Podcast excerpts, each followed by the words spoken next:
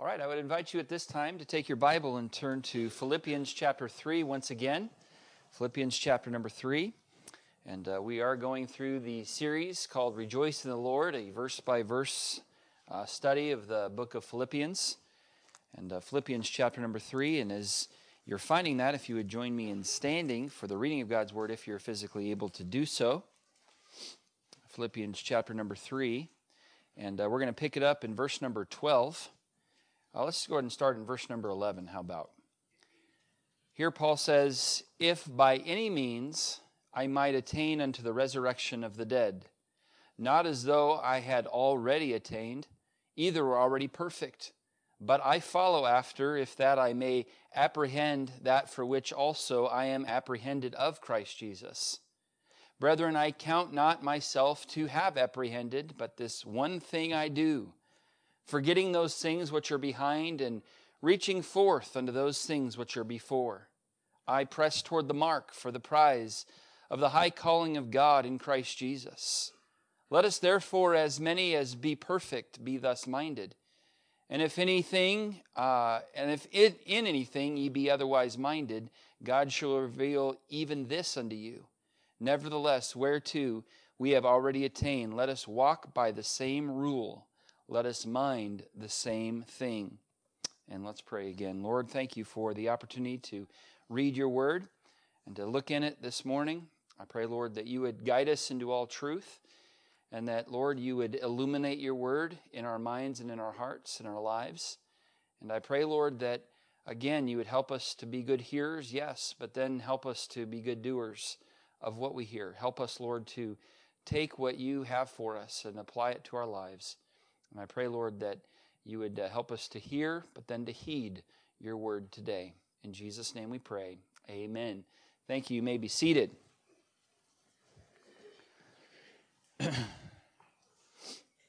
In, 19, in 1953, a 33 year old man named Edmund attempted to do what no one in history had ever, had ever done before, and that was to ascend the tallest mountain in the world, Mount Everest. For those who don't know, Mount Everest is 29,029 feet above sea level, which is nearly, get this, five and a half miles high.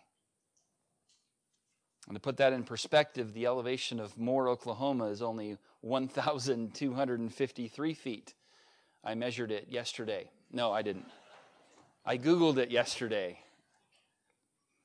Well, on May 29th, 1953, Sir Edmund Hillary and Nepalese Sherpa mountaineer Tenzing Norgay became the first climbers confirmed to have reached the summit of Mount Everest. It's a truly inspiring story, and I would encourage you at some point in your life to read it. It's amazing how these men paved the way up to the tallest summit on the planet. You see, Sir Edmund Hillary wanted to go to higher ground physically. But here in Philippians chapter number three, we see the Apostle Paul is expressing his desire to reach higher ground spiritually, which, by the way, is exceedingly far more important of a pursuit than climbing a mountain. Though that's wonderful and inspiring, it should hopefully propel us to be inspired to grow spiritually and to go on to higher ground for the Lord. You see, the Apostle Paul here in this passage had a hunger and a thirst in his heart to grow in his relationship with Christ and head to the summit. And he's encouraging us, and I want to encourage all of us this morning to have that same heartbeat of desire to go on to higher ground in our relationship with God today. 2 Peter 2 2 says this as newborn babes, desire the sincere milk of the word, that ye may grow thereby. If so be ye have tasted that the Lord is gracious. So Peter's saying, look, it's, it's natural for a, a little baby to desire milk, to be hungry. For those moms who know what it's like to hear the cry of your baby, and you know that's not because he needs his diaper changed. That's not because he needs to be held. That's because he's hungry and he wants food. I just put earplugs in. That's what I do when my kid was crying. Right, Luke? but see, these babies have that desire to grow, and, and that hunger is, is natural. For Christians, uh, that hunger for spiritual growth needs to be just as natural. Paul chided the church at Corinth for their spiritual immaturity.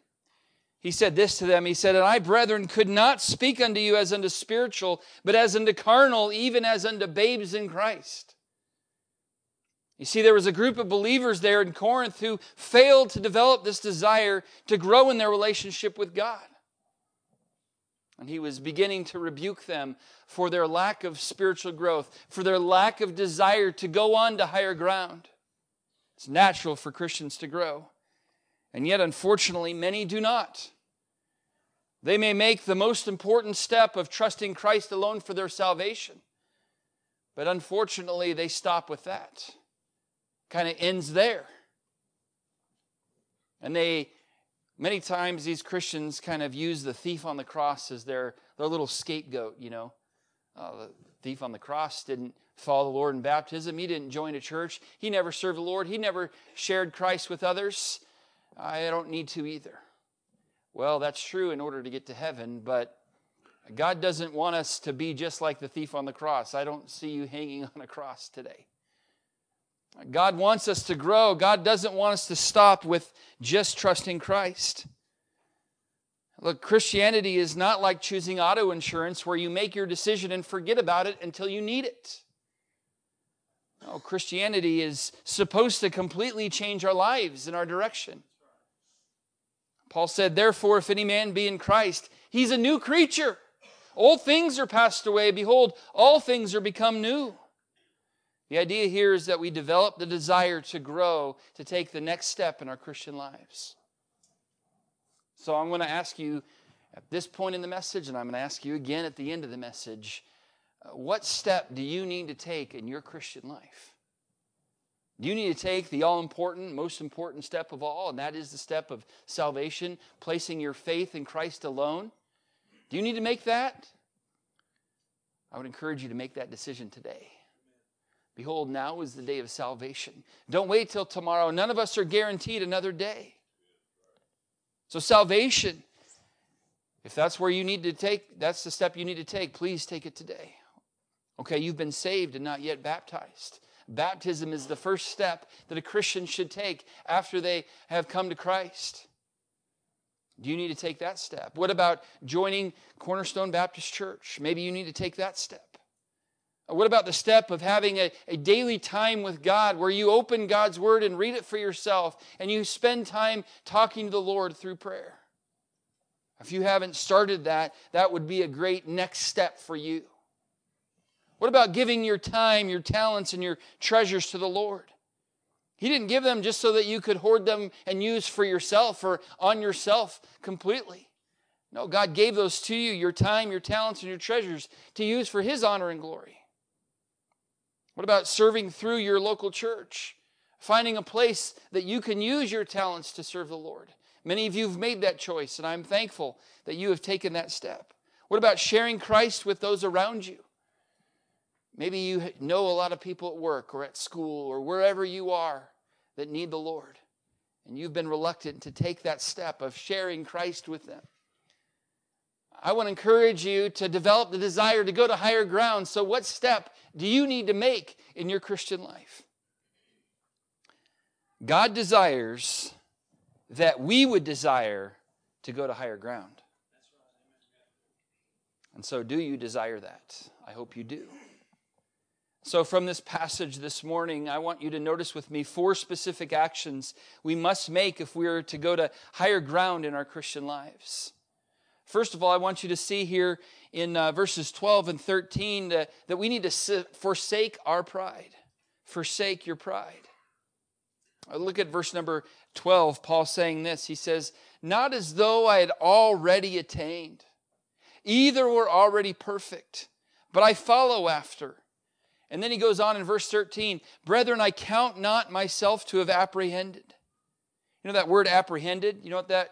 It's, a, it's the Greek word Uh, Brother Blake just uh, got done taking some Greek classes here last year or so. And uh, so, what's the Greek word for apprehended? No, that's incorrect. The Greek word for apprehended is katalambano. And of course, I knew that since I learned it way back uh, a couple days ago when I put it in my notes. Um, the word apprehended, the Greek word here means to attain, to come upon, to comprehend, to find, or to obtain. You see, in other words, Paul realized and he came to the understanding that he had not obtained all that there is in the Christian life, and he had not arrived. That seems kind of strange, though. I mean, this is the Apostle Paul, after all. This is the man who wrote a good chunk of the New Testament. Certainly, if anybody has arrived, it was him, but he said, I have not yet apprehended. You see, he was honest about his spiritual location, that he had a long way to go. If you remember, Paul referred to himself as the chief of sinners. He detailed his spiritual struggle in Romans chapter 7 when he testified about the things that he knew he should do. Unfortunately, those were the things he didn't do. The things that he knew he shouldn't do, well, unfortunately, those were the things that he did. We can all relate with all of those.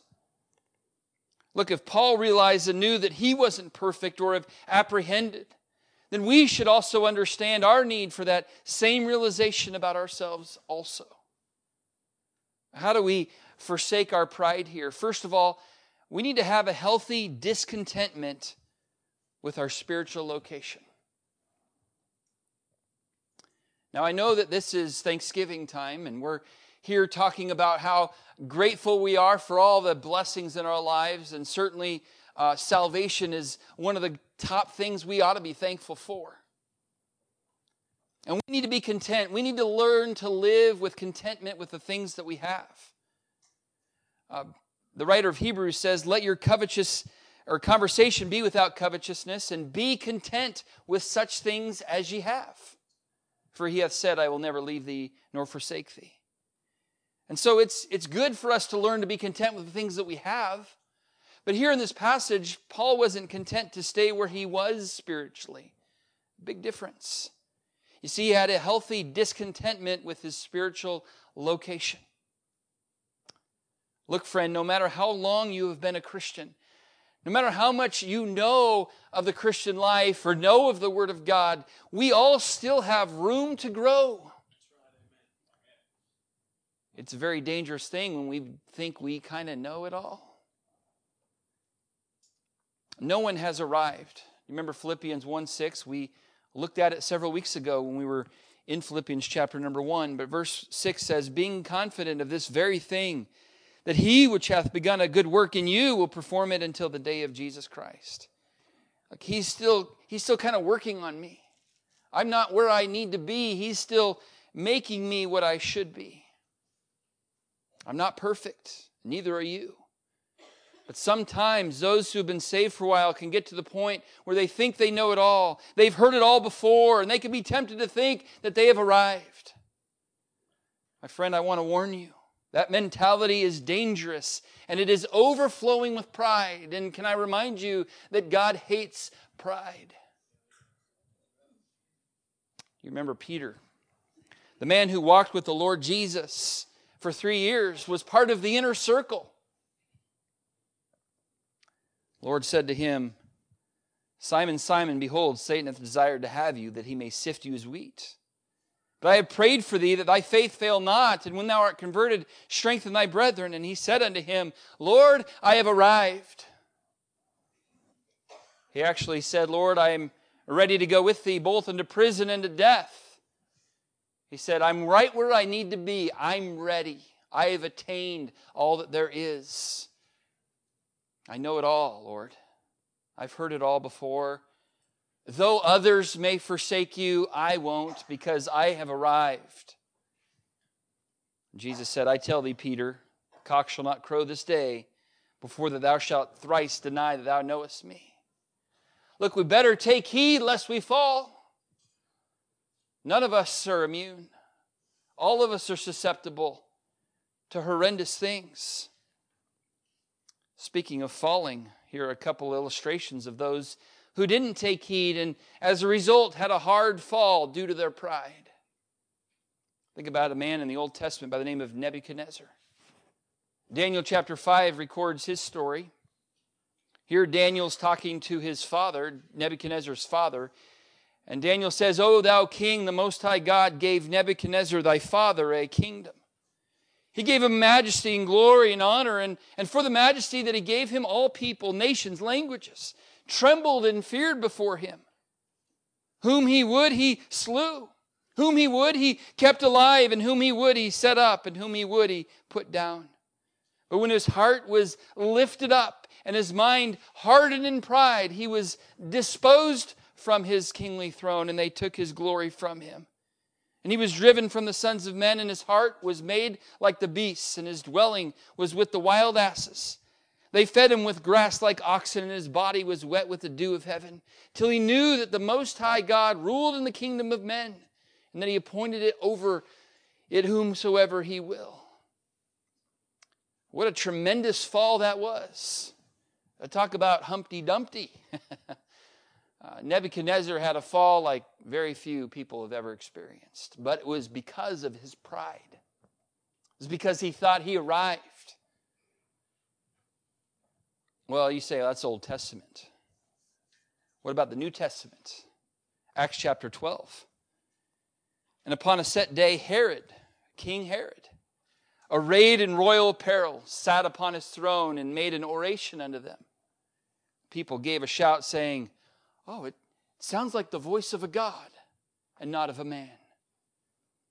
The Bible says, And immediately the angel of the Lord smote him because he gave not God the glory. And he was eaten of worms and then gave up the ghost.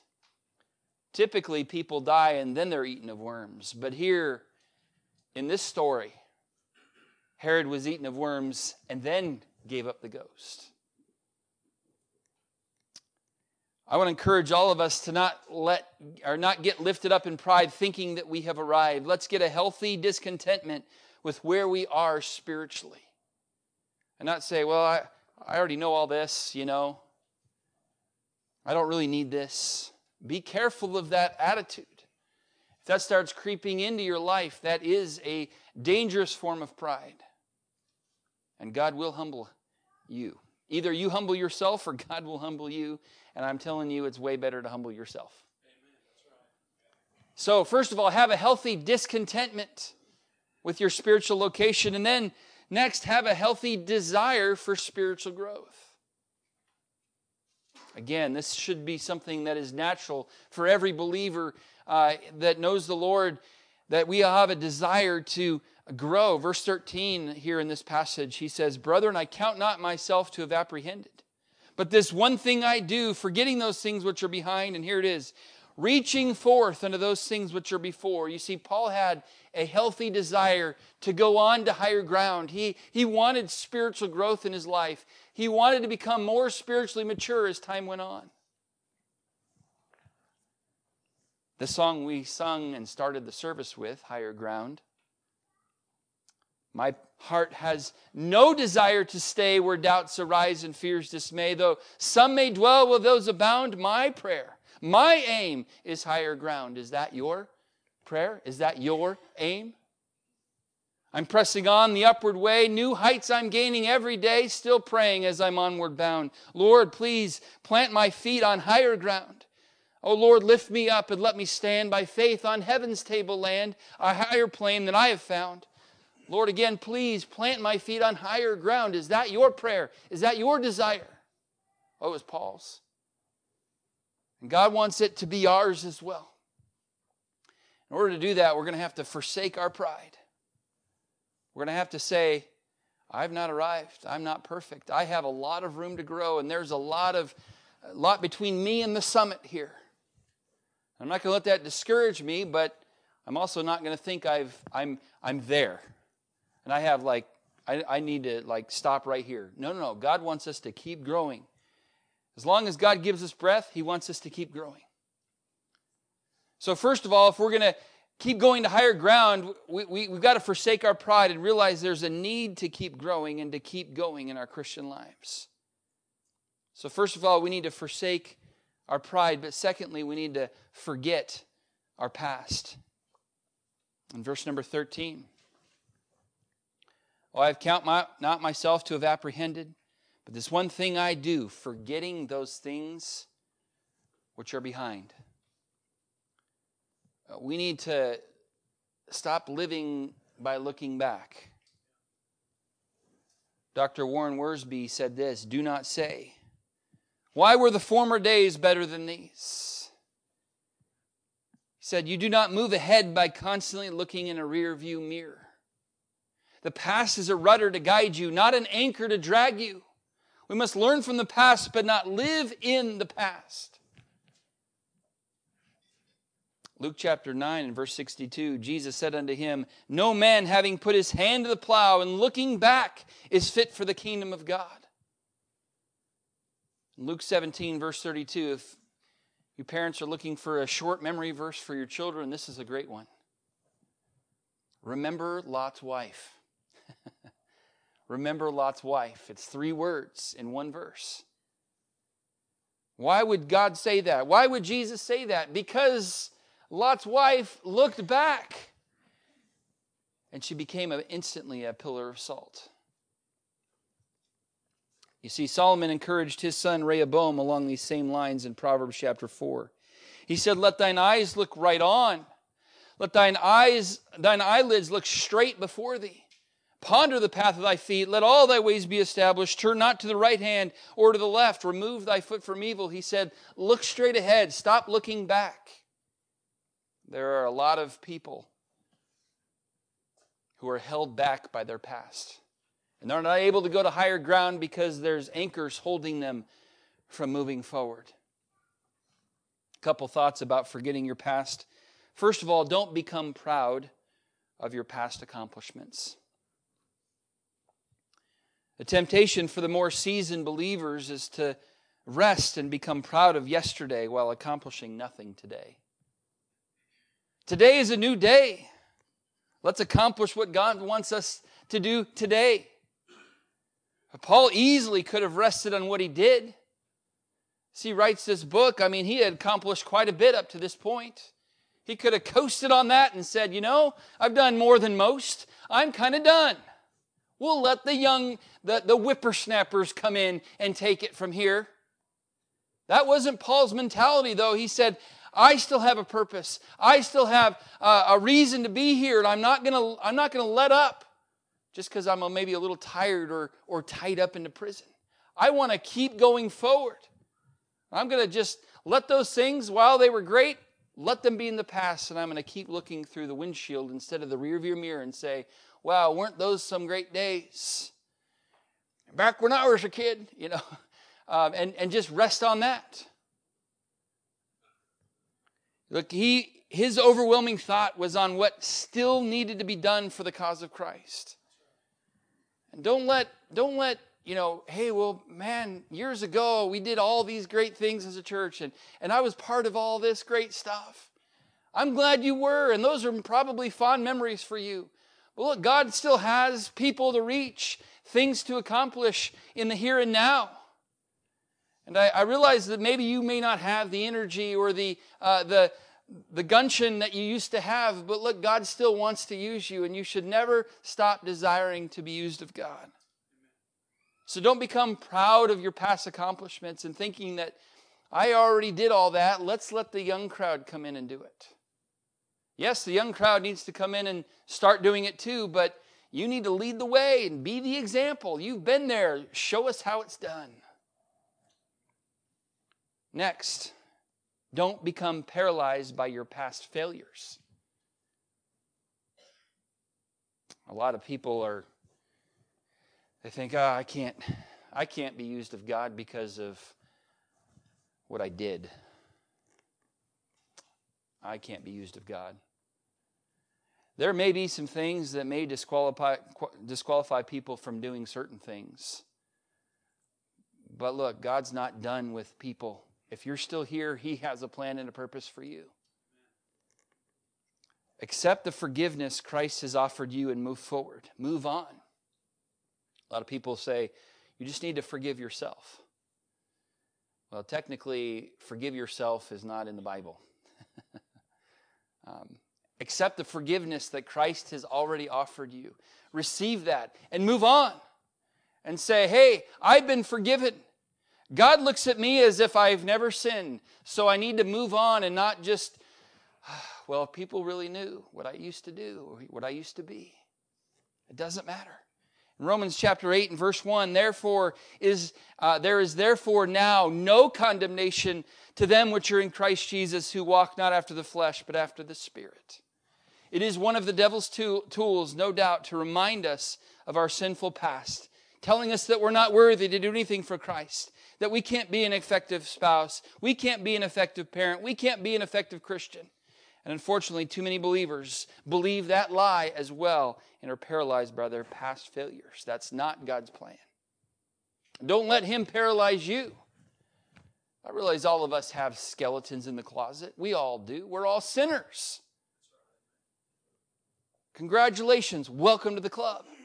Welcome to the skeleton club. But let's now move forward, realizing that there is now no condemnation to them which are in Christ Jesus. A lot of people are ineffective in the present because they are either gloating in past accomplishments or wallowing in past failures. Neither is profitable, and both end up destroying us.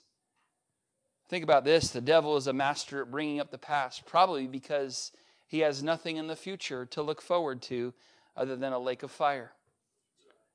And so when the devil reminds you of your past, just kindly and graciously remind him of his future and then live for God in the present. And then choose to do what God has called us to do right now. So forget the past. Forget your past. I know that the past a lot of times shapes who we are. I get that. But we cannot let that past hinder us from doing what God wants us to do. So, how do we go on to higher ground? Well, we better forsake our pride, better forget our past, and then thirdly, we need to focus on the prize. Good verse number four. Paul said this I press toward the mark for the prize of the high calling of God in Christ Jesus. Oh, as we go on to higher ground, there's going to be a lot of distractions along the way.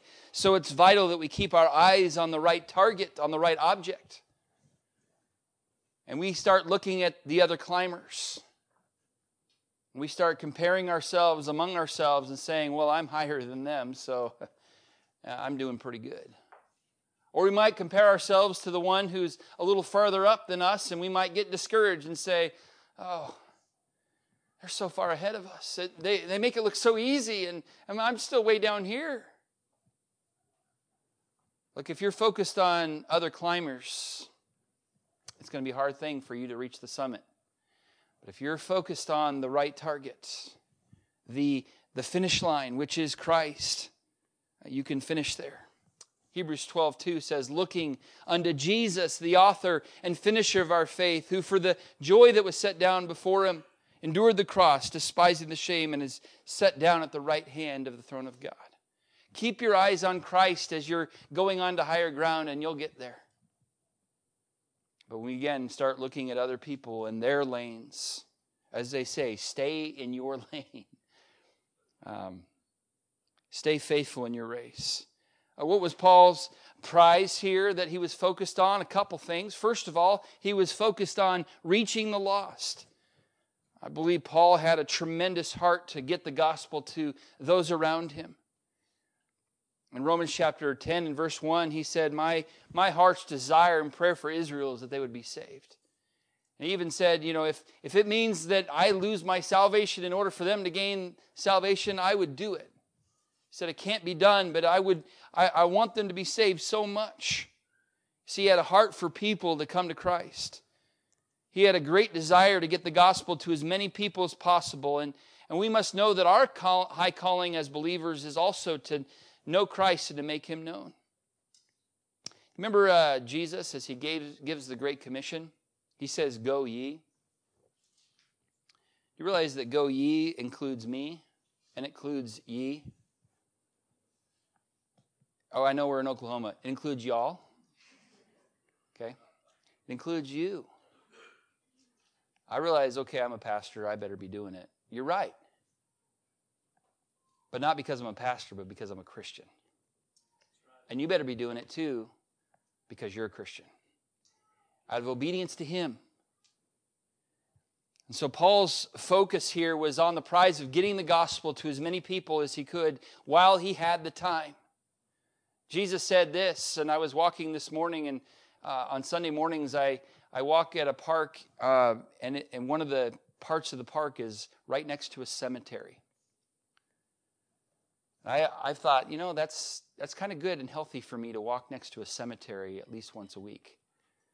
To remember the fact that this life is not going to last forever. And that one day, the night's going to come and I'm not going to be able to work. Because remember what Jesus said? I must work the works of him that sent me while it is day, because the night cometh when no man can work. One day I'm going to put on my suit for the last time. I'm going to come to this pulpit for the last time, and I'm going to preach my last sermon. And so while I have the time, while I have the breath, Lord, help me to stay focused on my mission is to reach the lost.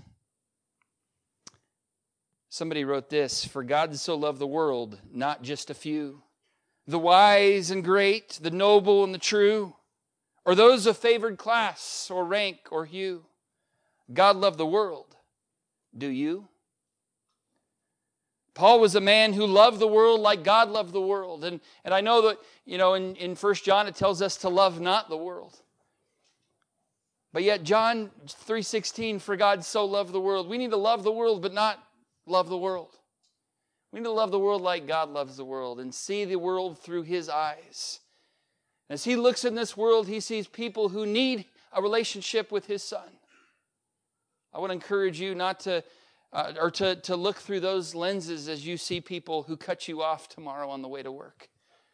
Uh, the people who are in line at Chick fil A, that forever long line at Chick fil A drive through. I've never seen it not come out the driveway. Those people need the Lord. Well, they probably already know the Lord because they're at Chick fil A, but anyway. But look at people through the eyes of Christ. Look, the Great Commission is not an option to be considered, it is a command to be obeyed, Hudson Taylor said, the great missionary. And so that is part of the prize, but the greatest prize, our greatest purpose in this life is secondly to please the Lord. Verse number 14 I press toward the mark for the prize of the high calling of God in Christ Jesus. Our great purpose in this life, yes, is to reach people, but most of all is to please Christ, to please the Lord. John 8 29 says this He that sent me, Jesus said, the Father hath not left me alone, for I do always those things that please him. Christ's purpose in this life, in, in his ministry, was to please the Father. And he did always those things that please him. And you say, really, always? Like in every moment of every day, in every situation? Yes. That's what we should be striving for. That's what we should be doing. Is now no one's going to be perfect, I get it, but we should be striving for it. Just because we're not perfect doesn't mean there's no accountability, there should be no desire. Ephesians 6 6 says, Not with eye service, as men pleasers, but as the servants of Christ, doing the will of God from the heart, with good service, doing uh, with good will doing service as to the Lord and not to men. So this should be our greatest desire, our desire to please the Lord. That should be the prize that we're after and focused on. So, going on to higher ground, boy, we better learn to forsake our past or forsake our pride, and we better forget our past, and then better keep our focus on the prize. And then, lastly and quickly, we better follow the plan. Verses 15 and 16 talk about this, especially 16, where it says, Nevertheless, whereunto we have already attained, let us walk by the same rule. And uh, in this, we see in these couple verses, we see, first of all, our goal. And our goal is spiritual maturity, our, our goal is spiritual growth, where we become usable for God, more effective for the Lord, closer to Him. walking close to the Lord. That's our goal. But, but notice here our guide, our guide in verse number 16, let us walk by the same rule. The same rule is referring to the Word of God, the Scriptures. Uh, we use this verse at the beginning of the message, 2 Peter 2 2, as newborn babes desire the sincere milk of the Word. The Word of God is our rule, the Word of God is our guide. The Word of God is what we all need to walk according to. You've got to follow the plan. In order to do so, you have to trust the Scriptures. I don't know if you can remember back to Monday or Tuesday. Most of us can't even remember what we just had for breakfast this morning. But if you remember back to Monday and Tuesday and that cold front that came through Oklahoma, and how it was unusually cold for this time of year, and it was giving us flashbacks back to Montana on Monday and Tuesday. Well, on Monday, I was here with Seth, and Seth was cleaning the church, and, and I was preparing and, and uh, working on my messages, and, and uh, he got done, and it was time to take him home. By the time I, it was time to take him home, there was a lot of drizzle that had come and hit my driver's side of, the, of my truck, and the cold froze that drizzle on the, on the driver's side of my truck. I get in the I get in the truck and I'm like, okay, well I can't see out my driver's side window, but I can see just fine through the windshield. I should be good. And so we get out uh, and we get on Main Street here. I need to take a left at telephone, and I realize I cannot see out my driver's side window to see if there's any cars coming toward me. And I said, Seth, can you see? And he leaned up and he was able to see just fine. And I said, Okay, you tell me when it's clear. And he said, It's clear. And I punched the gas. And we're still alive. the end of the story is we're still alive. But guess what? I had to trust him. And I remember feeling like, dude, I love you and all. But if there's a car coming, I'm going to get hit first. And so I really had to trust my son, Seth. And I'm thankful that he didn't let me down. And I trusted him. I know I could have opened the door and looked out if I needed to, but I thought, you know, I, I trust him and I'm going to just hope that there really is indeed no car coming. And there wasn't. And we made it, and it was fine. Look, God has given us his infallible word. He's given it to guide us and to show us the way. But will you trust it? Or do you kind of have to see the end before you're willing to trust it? I know it's not always easy to trust something you can't see. I was trusting that Seth knew that there was no cars there and that he was being honest with me. This Bible is much more infallible than my son Seth. A lot more. Seth is a good kid. But as much as I trust him, I can trust the Word of God even more. Remember, the Bible says, Thy word is a lamp unto my feet and a light unto my path. But what good is a flashlight if you never turn it on? We must be in the Word of God and turn it on, and then as it shows the way, we must step forward by faith. I love the little chorus that says this My Lord knows the way through the wilderness. All I have to do is follow. Strength for today is mine all the way, and all that I need for tomorrow. My Lord knows the way through the wilderness. All I have to do is follow. He knows the way through what you're going through. And uh, this word acts as a flashlight that leads us along. Are you willing to follow it? Here's another one Trust and obey, for there's no other way to be happy in Jesus but to trust and obey. But God's word is only going to be effective in our life if we're willing to obey it. And to go on to higher ground, we must follow the plan of God's word.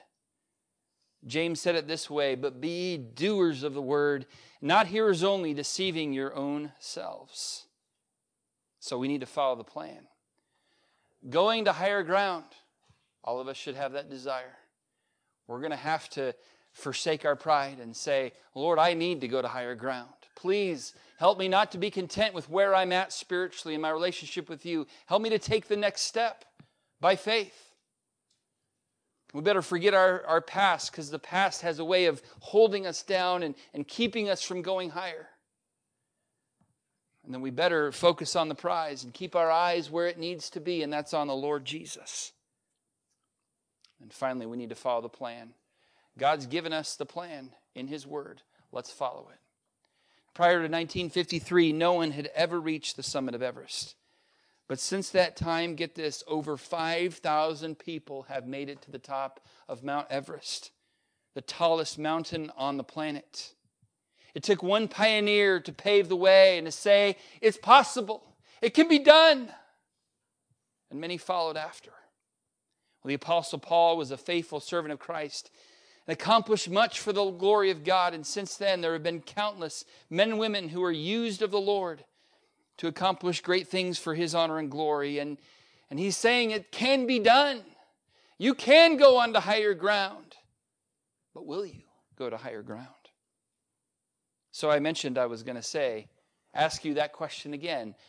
What is the next step to higher ground for you? Is it salvation? Have you placed your faith in Christ alone? If not, please make that decision today. What about baptism? You've been saved and have not yet followed the Lord in baptism. Make that decision. What about church membership, daily time with God, giving of your time, talents, and treasures? What about forsaking sin? There's some besetting sin in your life and you haven't gotten victory over it. It's time to make that step.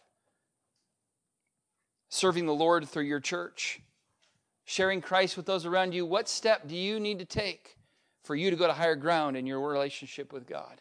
Whatever it is, take it today. Lord, lift me up and let me stand by faith on heaven's tableland, a higher plane than I have found. Lord, please plant my feet on higher ground. Will that be your prayer today? I hope so. Let's pray together this morning. Lord, thank you for the time to be challenged to go on to higher ground in our relationship with you. Lord, I pray that all of us would be willing to take that step, whatever that may be. Most of all, Lord, if there's one here today that's never taken the step of salvation, oh Lord, I pray that you would help them to make that de- decision before it's eternally too late. And then, Lord, those of us who are saved, help us to take those next steps. Help us to keep moving higher and higher in our relationship with you. I pray that you would help us to have that desire today and all our days.